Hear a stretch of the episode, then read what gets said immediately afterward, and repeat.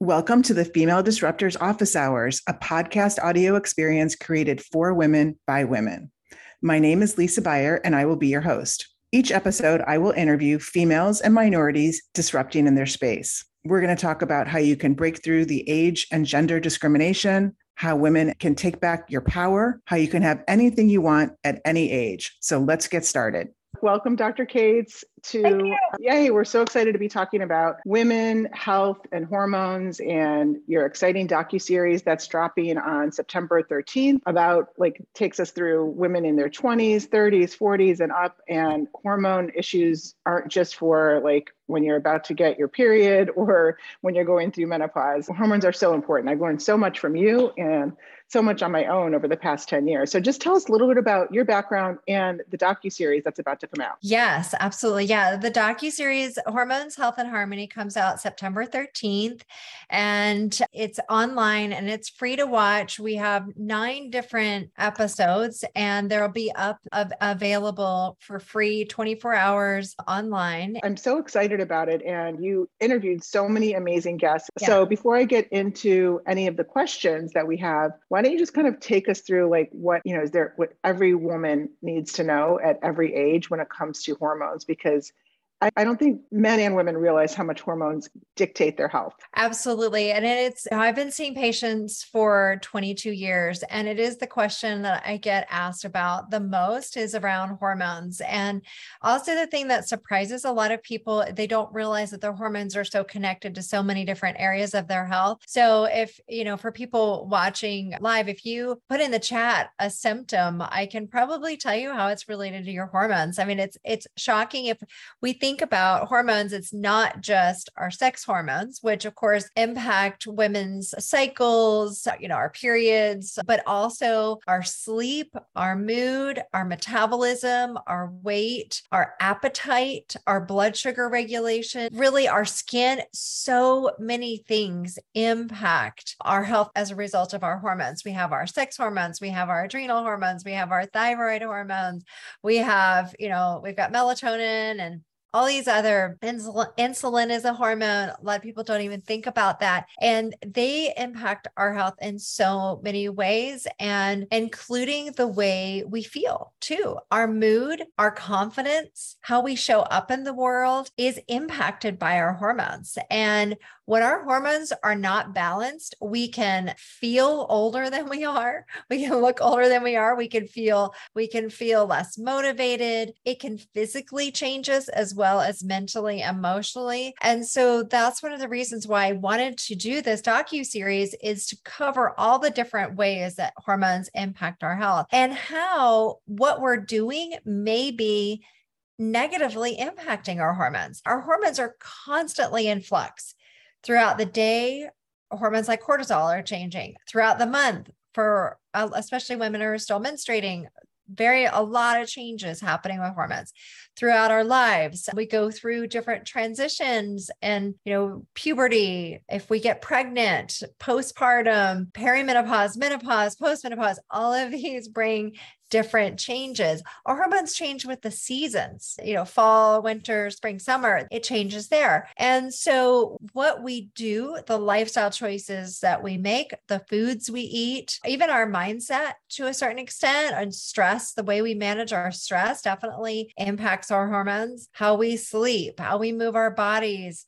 the personal care products we use, hormone disrupting chemicals in our environment. Our environment impacts our hormones. And so when we look at that, what can we do to change up our lifestyle to help balance to help harmonize our hormones. So I also have a book, Natural Beauty Reset, the seven day program to Harmonize Hormones and Restore Radiance is also coming at September 13th. And this has my seven day program for each season to do a reset for food, movement, mindset, and skincare. I see some familiar names here. So, female disruptors, Holly is here, and Sharon, Deepika. So, Holly says burning scalp, which is painful, with hair loss. Any thoughts on this? Yeah. So, well, first of all, hair loss can definitely be related to your hormones. And so, hair loss, one of the biggest things that we think of with hormones is thyroid.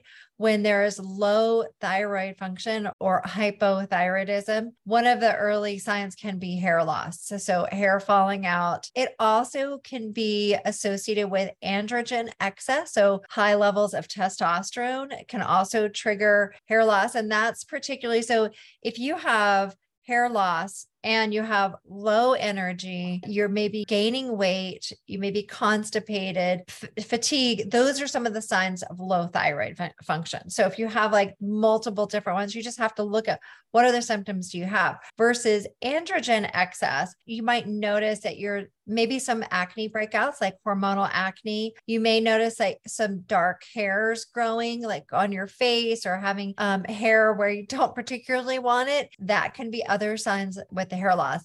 There are other causes of hair loss too, like anemia, iron deficiency. That, that can be one of the things. Now, burning scalp, a painful scalp, that's something I would probably go see your dermatologist about because, again, there are other reasons for hair loss. If you have a skin condition, like if you have eruptions on your scalp, I think a lot of times we forget that our skin extends to our scalp.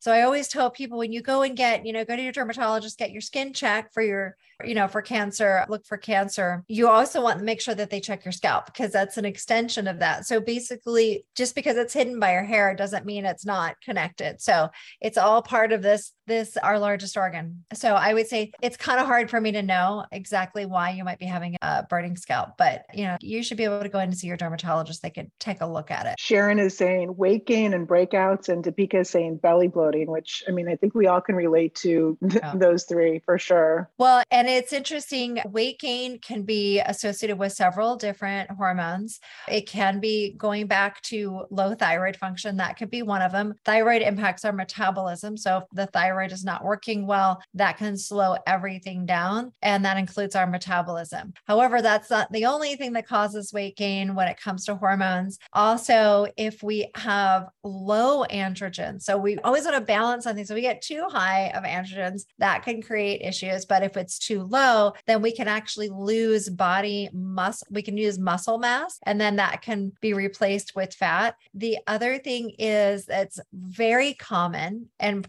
you know, especially if we look at belly bloating, we look at weight gain around the midsection, is high cortisol. When our adrenal function, when we're overly stressed, and our adrenals are, they release hormones to help us when we need to get out of danger. We need to, you know, the fight or flight response, sympathetic, the adrenaline, as well as cortisol. But the problem is, is if we never give our bodies a chance to restore and do stress management, and we're constantly pushing ourselves, then we can produce high cortisol cortisol in an ongoing manner. And then that's what can cause weight gain to happen. And that belly, especially around the belly area if that's what's going on. Belly bloating also can go back to more digestive stuff. But when we look at our gut health, gut and hormones go hand in hand. So we need to either way, we want to look at our gut health. So that's also really important. Yeah. So, I mean, as you can see, so much is happening. And then, of course, you know, somebody says post menopause. So if you're, we're talking about menopause, your ovaries stop working. And so you're not producing estrogen, progesterone, testosterone from your ovaries. We still produce some hormones from adrenal glands and fat cells. So it's not like your hormones completely go away, but it changes significantly. And so what happens is initially with perimenopause, you start to have a lower amount of progesterone. And then estrogen will start to come down as well. And then also testosterone. But as these different things happen, you might develop different symptoms along the way. And then with menopause, you know, a, a lot of these can drop. So, I mean, the good news is that there are a lot of things that we can do to support our bodies in production as well as maybe supplementing with like things like bioidentical hormone. I'll just use myself as an example. So I was fortunate enough to start learning early on, like maybe 20 years ago now about hormones. And it was you know i always encourage women my friends don't wait until you think you're having hormonal problems or you think you're about to go into pre perimenopause or menopause. Get a benchmark as early as you can to see your hormone levels and get your hormones checked. You know, I started getting my hormones checked maybe once a year. But that was outside of the box for my OBGYN at the time. Like they were just like, what? Like you don't need to get your hormones checked unless you have a problem. So I started monitoring and benchmarking my hormone levels early so that when I started seeing you know, I could identify drops and what I needed to possibly supplement in. And fast forward to today. So I haven't had my period in like three years. I never had any issues because as I was, you know, seeing deficiencies, I would get prescribed by a hormone expert, you know, let's say progesterone because my progesterone started becoming very low, or testosterone because my testosterone was low. So I really never experienced any negative effects going through, you know, different changes that most women have like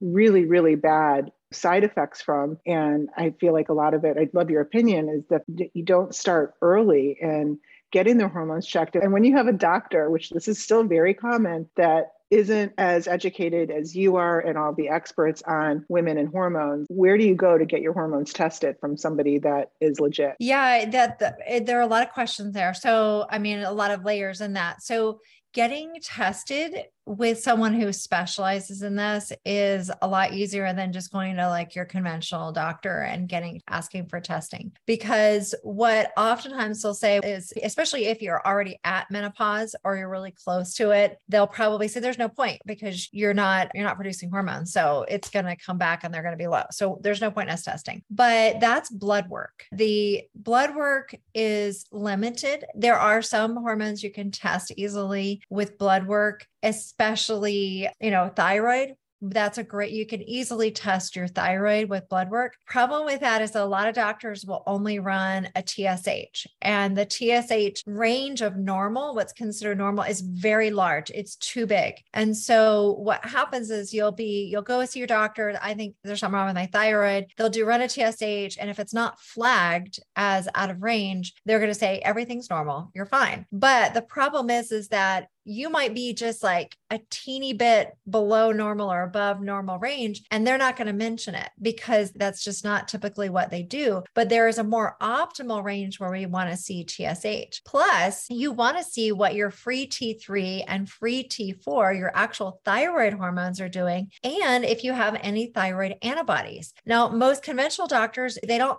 know what to do with autoimmune thyroid conditions. So they won't, if you test for that, they won't necessarily have any other recommendations where you don't have like a magic pill that's going to help you with that. So they're not necessarily going to want to run that. But from a more functional or naturopathic medicine perspective, we want to optimize health. We don't want to just wait until these are a, a full blown issue. We want to catch, yeah. like you're talking about. Let's look at this early on. Maybe you're starting to have a little bit of fatigue, a little bit of weight gain, and things like let's test then and do a full panel and then look at more optimal ranges. And that's thyroid. But with sex hormones, when your ovaries are not producing very much, you know, they're just going to show up as low. So, but if your ovaries are, you know, if you're still cycling, if you're still having a period without doing hormones, then that means you're still ovulating most likely. And so then that's a good time. Like you're saying, you could do blood tests then. But I really like the, I like doing urine tests for hormones and for sex hormones. And because they will look at your levels of hormones, but also your metabolites. So that means it's looking at how your hormones are being broken down, how your body is breaking down your hormones. The reason why that's important is that certain metabolites, things that are broken down by your hormones, put us at higher risk for things like osteoporosis or breast cancer. Whereas other, you know, like so, but we want to make sure that our bodies are properly metabolizing our hormones. And then um, there are genetic predispositions that a lot of people have that will change, that make it not so optimal with the way your body metabolizes hormones. So, especially if a woman is on bioidentical hormones, I like to do that. So then I know if they're getting the hormone, how their body is actually processing it And if they're not metabolizing it in a good way, then there are nutrients, there are herbs and supplements and things that we can do to help support that. So it's really all of it. It's not just your hormones, it's also these metabolites, but your blood isn't going to pick that up. It's only urine. What's interesting is that so I have my primary care physician who's like very traditional, and then I have my you know, hormone doctor who's also could be considered a primary care, but isn't technically. So my primary care does my blood work every six months and the whole panel, but like blood work. But my hormone doctor is now doing this it's called the dutch test. It's a urine test. So i've never had the actual dutch test before this. I literally just did it last week. And so it's almost like taking five times a day you, you pee a, on a stick like a pregnancy test and then you send it in. And that like what have you heard of the dutch test or yeah that's the, the what i typically do yeah I just think it, and then it's funny, like I'll get my advice from my primary care and I'm just like, mm-hmm, mm-hmm. Mm-hmm. And then I mm-hmm. get my advice from my hormone doctor and I'm like, yes, yeah. And, and I don't even like question some of the things because he's like, oh, your testosterone seems really high according to the traditional markers, you know, or your progesterone. I'm worried about your vitamin D being a little bit high, but then my hormone doctor is like, no, your vitamin D needs to be higher. That's okay. So mm-hmm. it's just, there's so many, you know, I just always encourage women to just self educate and go to somebody outside of your primary doctor that might not have this type of education because it's not required to do, you know, continue an education in this. Really, you could be knowing the same thing for 50 years, right? Well, I mean, there is a requirement for continuing education, but there's not a requirement for understanding, you know, all the like functional medicine, naturopathic Stuff. Right. Yeah, um, that's what I meant. Yeah. Yeah. Yeah. Yeah, and you know, you interviewed Suzanne Somers for your part of the docu series, and I love the quote that one of your doctors that you interviewed said about Suzanne Somers because here she is. She's not even a doctor, but can you remind me what was some of the, the feedback that you got from the doctors that they learned something? Yeah, it was really interesting. I interviewed over 50 experts for this, and Suzanne Somers was one of the people I interviewed, and the other experts didn't know that I'd interviewed Suzanne Somers, but when we did, I believe it was our last round of interviews there were three different gynecologists in that and that interviews, you know, we did a group of interviews on a weekend, and there were three different gynecologists who mentioned, who brought up Suzanne Somers and that her book was one of the things that one of her books is what changed their lives personally and then professionally. And so, what made them encourage them to shift to more of a functional medicine approach. And so, you know, what was happening is they were practicing more of the conventional gynecology and they had been prescribing a lot of birth, where they prescribe a lot of birth control pills to help manage hormonal issues rather than just for birth control. So, like hormonal acne, period problems problems, irregular periods, heavy periods. And they were just putting women on that, even women that were perimenopausal, women, you know, like around 50 to help them kind of regulate, regulate. I'm using air quotes here because it's not mm. really regulating, it's just yeah. shutting everything down. And then they started having some of their own health issues and thought, isn't there more than this? And so they found functional medicine and turned to that for their own health issues, saw dramatic changes in their energy, their sleep, symptoms like hot flashes and night sweats and period problems, as well as their weight and significant changes to the point where like, why, why have I been practicing this way? And one person even, she even said, I feel so bad. I'm, I'm so sorry to all those patients who I put on birth control pills and took their uteruses out without knowing this approach. I could have prevented a lot of these, you know, putting women through these things and taking out, and I'm not saying that no one should ever have a hysterectomy, but a lot of these cases can be prevented. And I think a lot of times gynecologists are too quick to put people on, you know, or even antidepressants or sleep medications without really looking at what is the root cause here, what's going on here, and having more of that approach. So it was, I mean, it was really fun to see them mention Suzanne and the, the impact that she's made on a lot of people. Definitely. And typically, when you go to the doctor, any doctor, they have 15 minutes to kind of assess what's going on and then move on to the next patient. So, you know, that could be a whole new episode and healthcare and, you know, really taking your health into your own hands or getting some sort of healthcare a doctor that is going to spend more time than 15 minutes in investing in that. Right. And I see that Deepika is that how you say her name? I had a question about do things like egg freezing screw up your hormones long term? No, they don't. But it what's interesting, we talk a lot about fertility myths and fertility struggles in the docu series as well.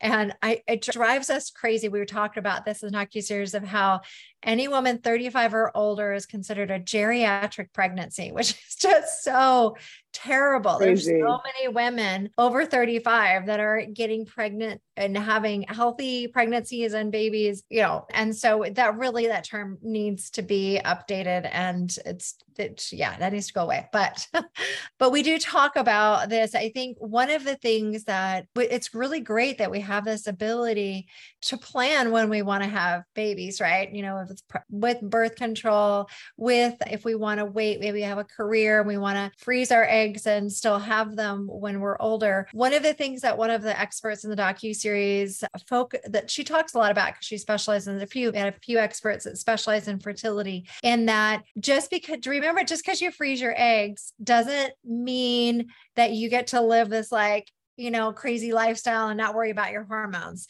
that you're still going to, your body still needs to be really healthy, even if you have a really young, healthy egg, right?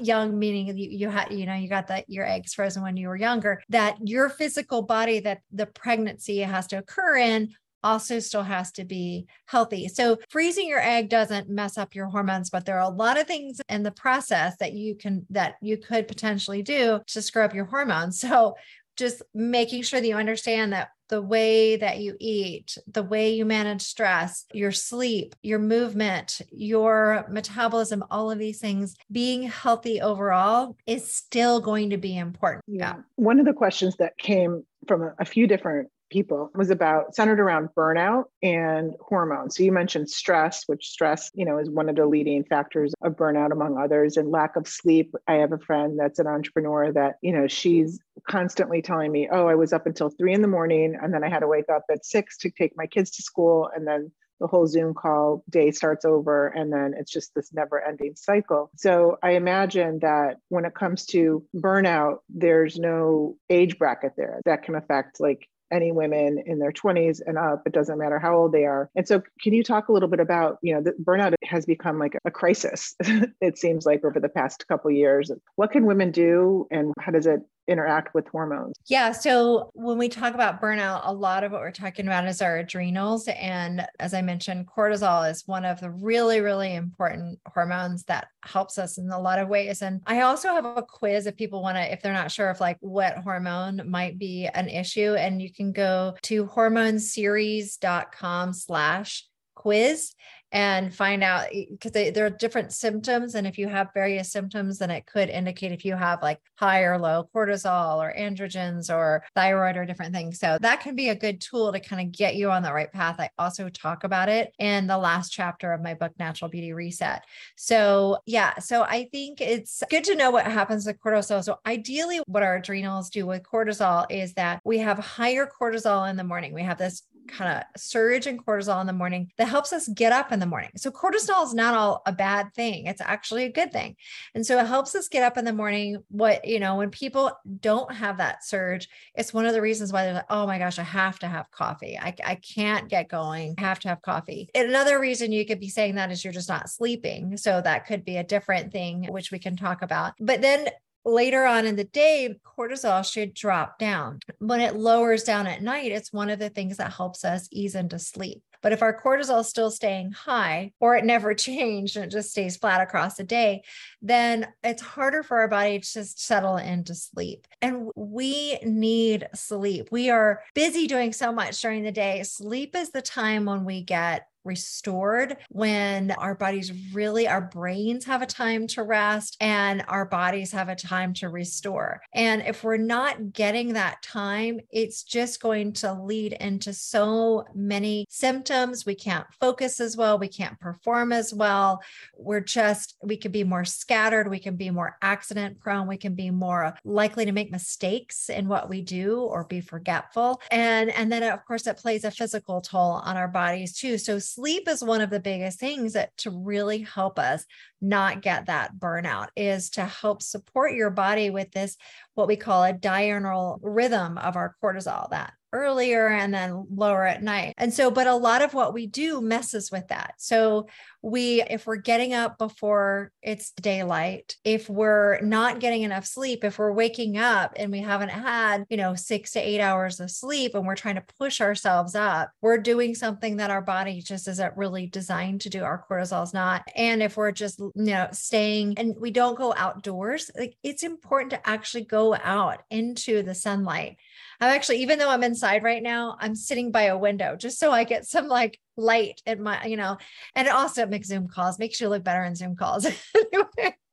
when you got light on your face. So, you yeah. know, just going outside and getting some of that light, it's another signal that your body needs. And, and then taking time to rest throughout the day and restore breathing is one of the most powerful things you can do. And we do it automatically, but not necessarily in a way that helps us restore. So it's interesting. I've been wearing, let's see, these, you know, you've got these Oura rings or different mm-hmm. devices where you can track your heart rate variability. That was one of the questions I was going to ask. Yeah. Yes. Like, how do we, what analytics should we look for? So I have the Fitbit and I'm always looking for, my husband has the Oura. So we're uh-huh. comparing what's your sleep score every morning? What was your right. sleep score? What was your sleep score? And also the heart rate var- variability. So, what are some other analytics that we should look for, and what are some? How do we track them? Right. So, you want with sleeping you want to have different phases of sleep. You want and it's nice that like Oura or some of the other ones they make it easy for you to kind of see and track it and it gives you like a rating and a score and all of that and so you kind of know where you are and and if it improves then you'll see that. A heart rate variability is it's kind of the opposite of what you think. The higher the better. Eh, so you want your heart rate variability typically to be higher. And what I started noticing is that my heart rate variability was kind of low. And so that surprised me. So I ended up getting a heart rate monitor and it's called a it's called a Lief i believe it's l-i-e-f and you actually it's like you have to put it on your heart on your chest. So it's not as easy as wearing a ring. But what i noticed is that it'll notify me if my heart rate variability is not as good if it's dropping it'll kind of buzz. So then it gives you on the app it gives you a breathing exercise to do. So it tells you breathe in. Okay now breathe out. Now you know like and it tells you like for a few minutes. And you can see i can see my heart rate variability improving just with breathing. And three That's minutes so cool. of breathing and it's it's nice to sometimes you have tools like that if you don't really believe it. If you're just like, yeah, I don't know about that breathing stuff, to have tools like that to actually see your body responding to it. But even if you don't get tools like that, you can usually feel the difference when you stop and take three to five minutes just to take some deep in breath in, deep exhale. And if your exhale is slightly longer, that can kind of help you shift out of that sympathetic to more parasympathetic state. But even if you just do equal breathing of three or four counts in and three or four counts out,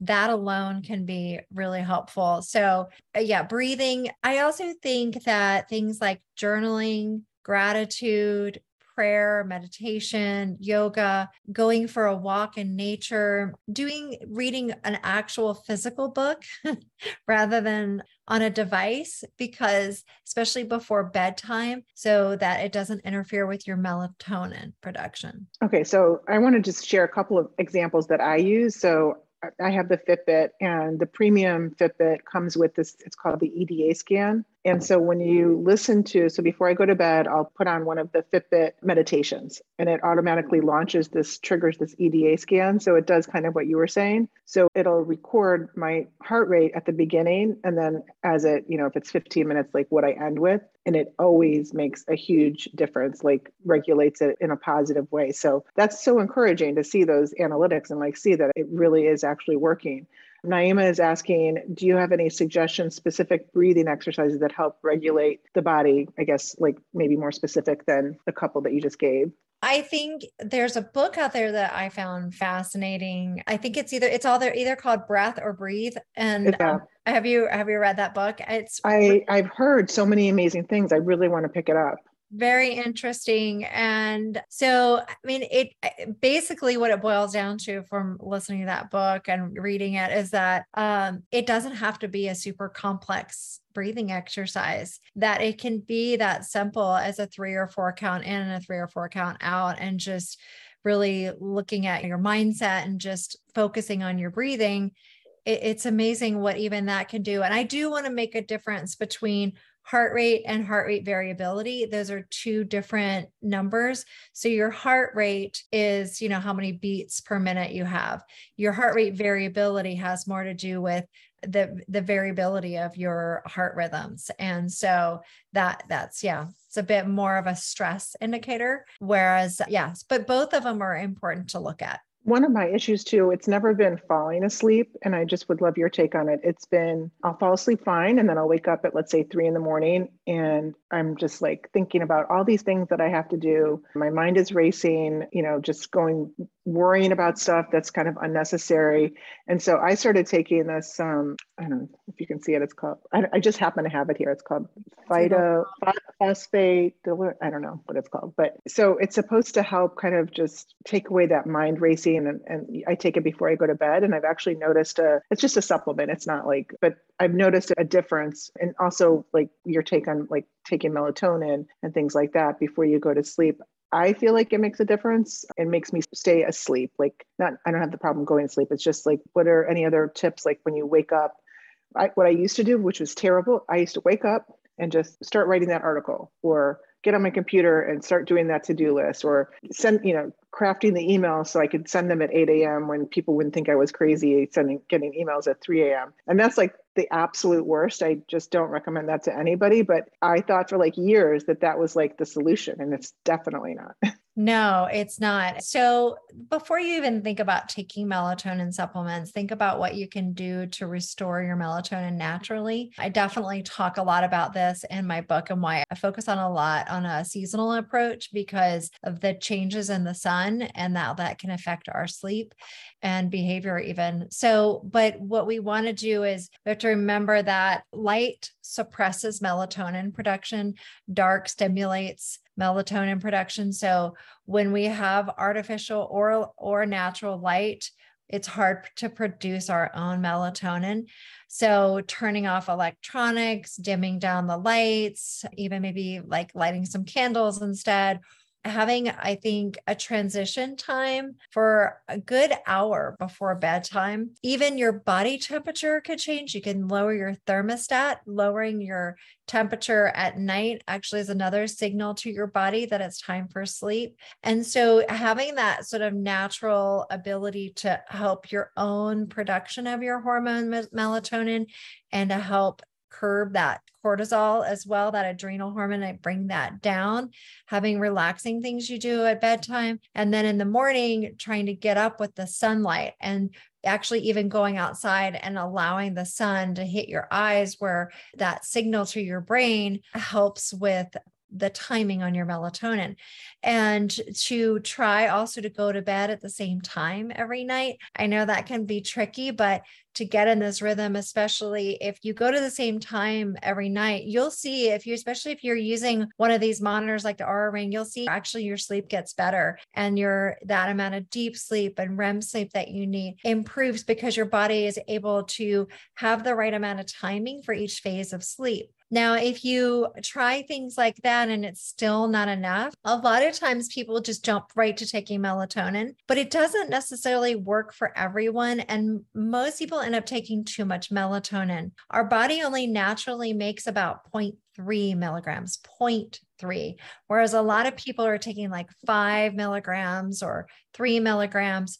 So if you're going to take melatonin, start with a really small amount, maybe like a half a milligram and see if that's enough. If It's not enough, then you can, you know, go up to a few milligrams, but hopefully you shouldn't have to go up much higher than that. And, but there are also a lot of, so one of the things that people say, people that take melatonin sometimes will say they experience nightmares or, their dreams are just uh, so vivid that actually disturbs their sleep. And so that is actually a side effect can be a side effect of melatonin. Not everybody experiences that. I do notice that people that tend to need melatonin to start with lower amounts, they typically don't have that. But there are other supplements to help just sort of take that edge off and kind of ease you into sleep. So there are certain herbs like ashwagandha, certain adaptogenic herbs. That's one of my favorites. We make at the spa doctor, we make a supplement called Stress Adapt and that is one that will also you know kind of just takes that edge off. It doesn't necessarily make you sleepy but it, it, helps with this like racing that's going on that happens with your adrenals getting amped up. So things like that can be helpful. Adaptogenic herbs there are certain amino acids maybe i'm not sure what it is in that supplement you're taking but those can all be helpful. So yeah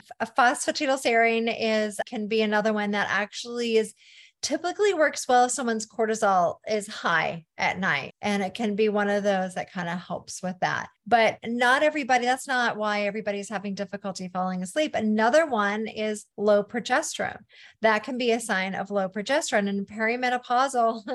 I have my progesterone right here. Yeah. So even in a, for women in their 30s, I had that at 30 years old. I had low progesterone. And with my third pregnancy, I had to take progesterone in order to maintain the pregnancy because my progesterone was so low. So a lot of women in their 30s will even, well, their progesterone will start getting lower. So, what you'll notice with that, and again, you could take the hormone quiz to kind of see if this sounds like you and your other symptoms, but having difficulty falling asleep, maybe you might have also have experienced some hot flashes or night sweats, you might feel more irritable when your progesterone is low, just a little snappy.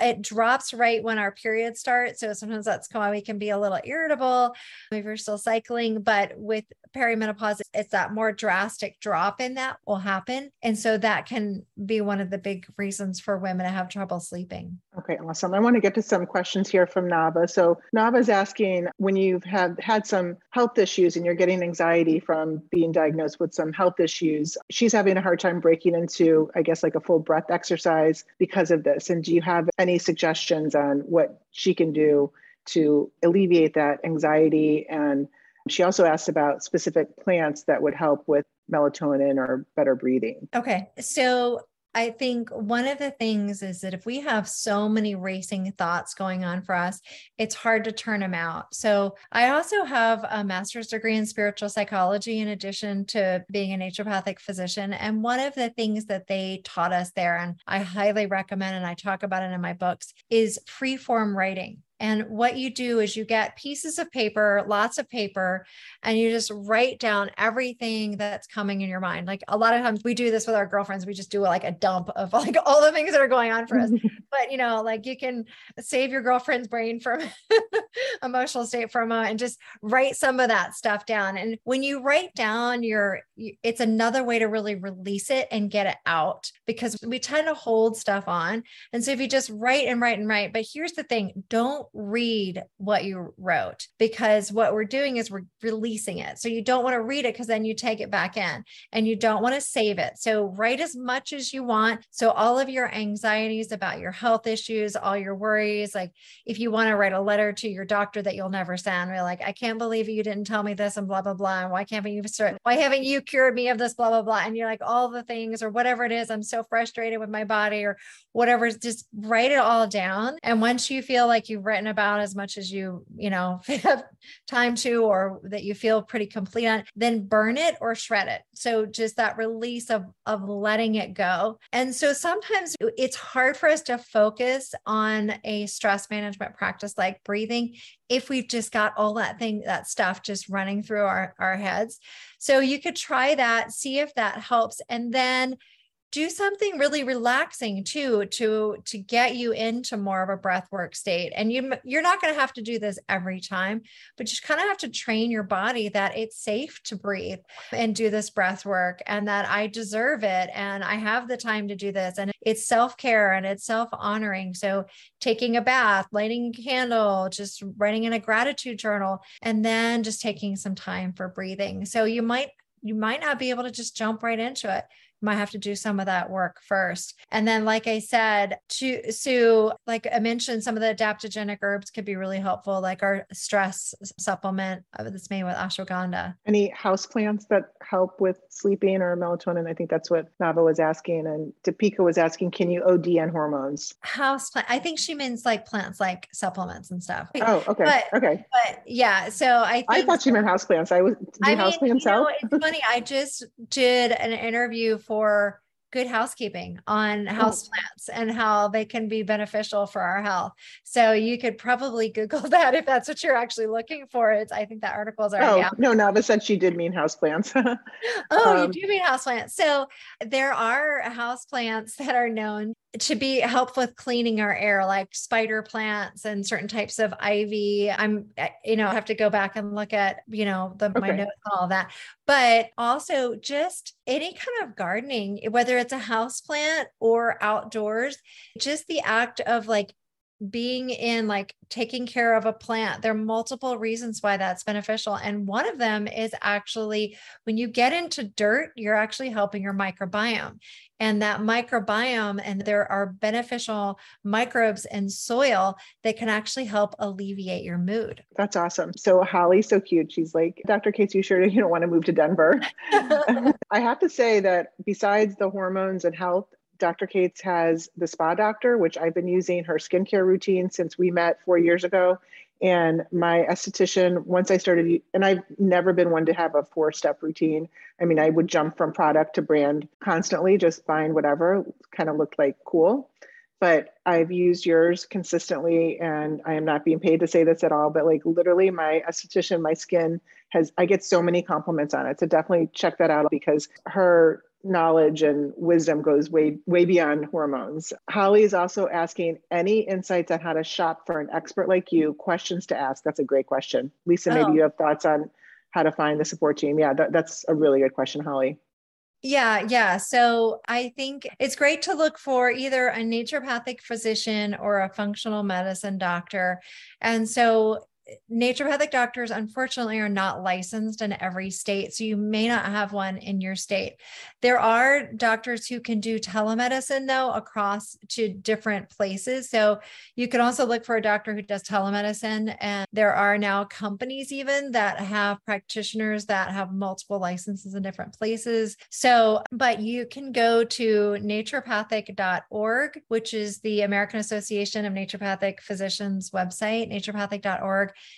and there's a find an ND, find a naturopathic doctor. And so you can go look up your zip code or your city and the specialty that you're looking for. So if you're looking specifically for hormones, then look at, you know, women's health, hormones, endocrinology, those types of things. Then also, if you don't live in a state where there are naturopathic doctors, you can also go to the Institute for Functional Medicine. I can't remember their website off the top of my head, but if you Google Institute for Functional Medicine and find a functional medicine doctor in your area that have a similar kind of database and those are the difference is naturopathic doctors like myself, we are trained in this approach from the get go, from year one all the way through our four years of medical school. It's incorporated in learning nutrition and botanical medicine, environmental medicine, all of these things. Whereas functional medicine doctors will go and they'll become, but you know, as a naturopathic doctor, we also get anatomy, physiology, pathology, all of that stuff, the same, you know, pharmacology, all of that. We can prescribe medications when necessary but with with functional medicine doctors they go through conventional school and then later on they realize wait i want to do what my naturopathic colleagues are doing. So they go back and they get training in it. So it's different but similar. And so i have lots of friends that are both functional medicine doctors as well as naturopathic doctors in the uk i don't really know the regulations there unfortunately i don't know what to tell you internationally i think that there are naturopathic programs there. Their programs are not as, I, I don't think you get as much training in conventional medicine, more like not as much of an integrated medicine approach. But there are some great, you know, like herbology, botanical, nutrition. I know there are a lot of programs over there. So you should be able, but you might have what you might have to do there is find a more of a conventional doctor to kind of do like your regular stuff and then someone to supplement. And I think that that's fine too. I know a lot of my patients over the years have had, you know, more of a GP that they see, and then they also, I'm part of their healthcare team. So I'm going to ask this question for somebody about back issues and your spine health and hormones and supplements. So if you have spine issues that is there are there any supplements or how, is it there any connection to hormones that we should know about? So spine issues being like degeneration or pain or injuries, what what kind of spinal cord issues? Spinal cord issues. So maybe it's like an injury, like a trauma, you think? Is that um, this question's for Nava. Nava, you put how we can help you with that? Oh, yeah. Okay. So degeneration. Okay so what you you know just doing things to support your body i this isn't really my area of specialty but you uh, i'm trying to think of some colleagues that might be helpful with that. I wonder if dr greg eckel or dr harry adelson would know more about that but certainly anything that you do to just kind of support your body overall is going to be helpful. And any kind of degenerative diseases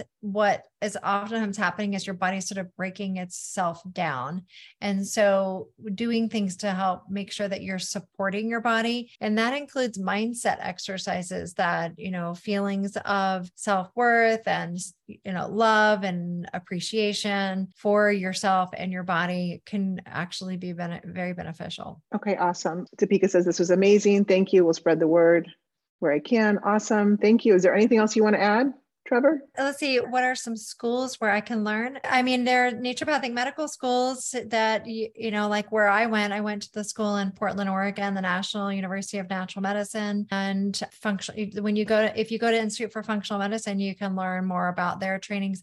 I think you already have to have some sort of certification or degree before going doing that program. But the naturopathic medical schools also offer like Oriental medicine programs, Chinese medicine programs, nutrition, botanical medicine. So you could find things like that. Those are the ones that I would recommend. I really like the programs where you go in person. There's something that when somebody just has an online certification, it could be a good start, but having that in person experience with patients or clients is, I think, really crucial when you're looking at getting a good education. Okay, awesome.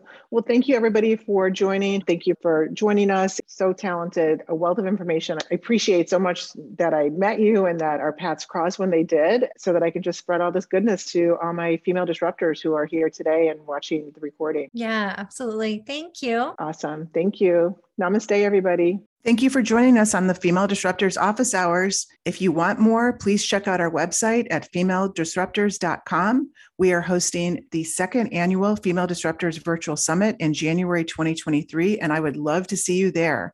Femaledisruptors.com. Thank you so much to our sponsors, the Buyer Group, Goat Social, and Social Media Pros.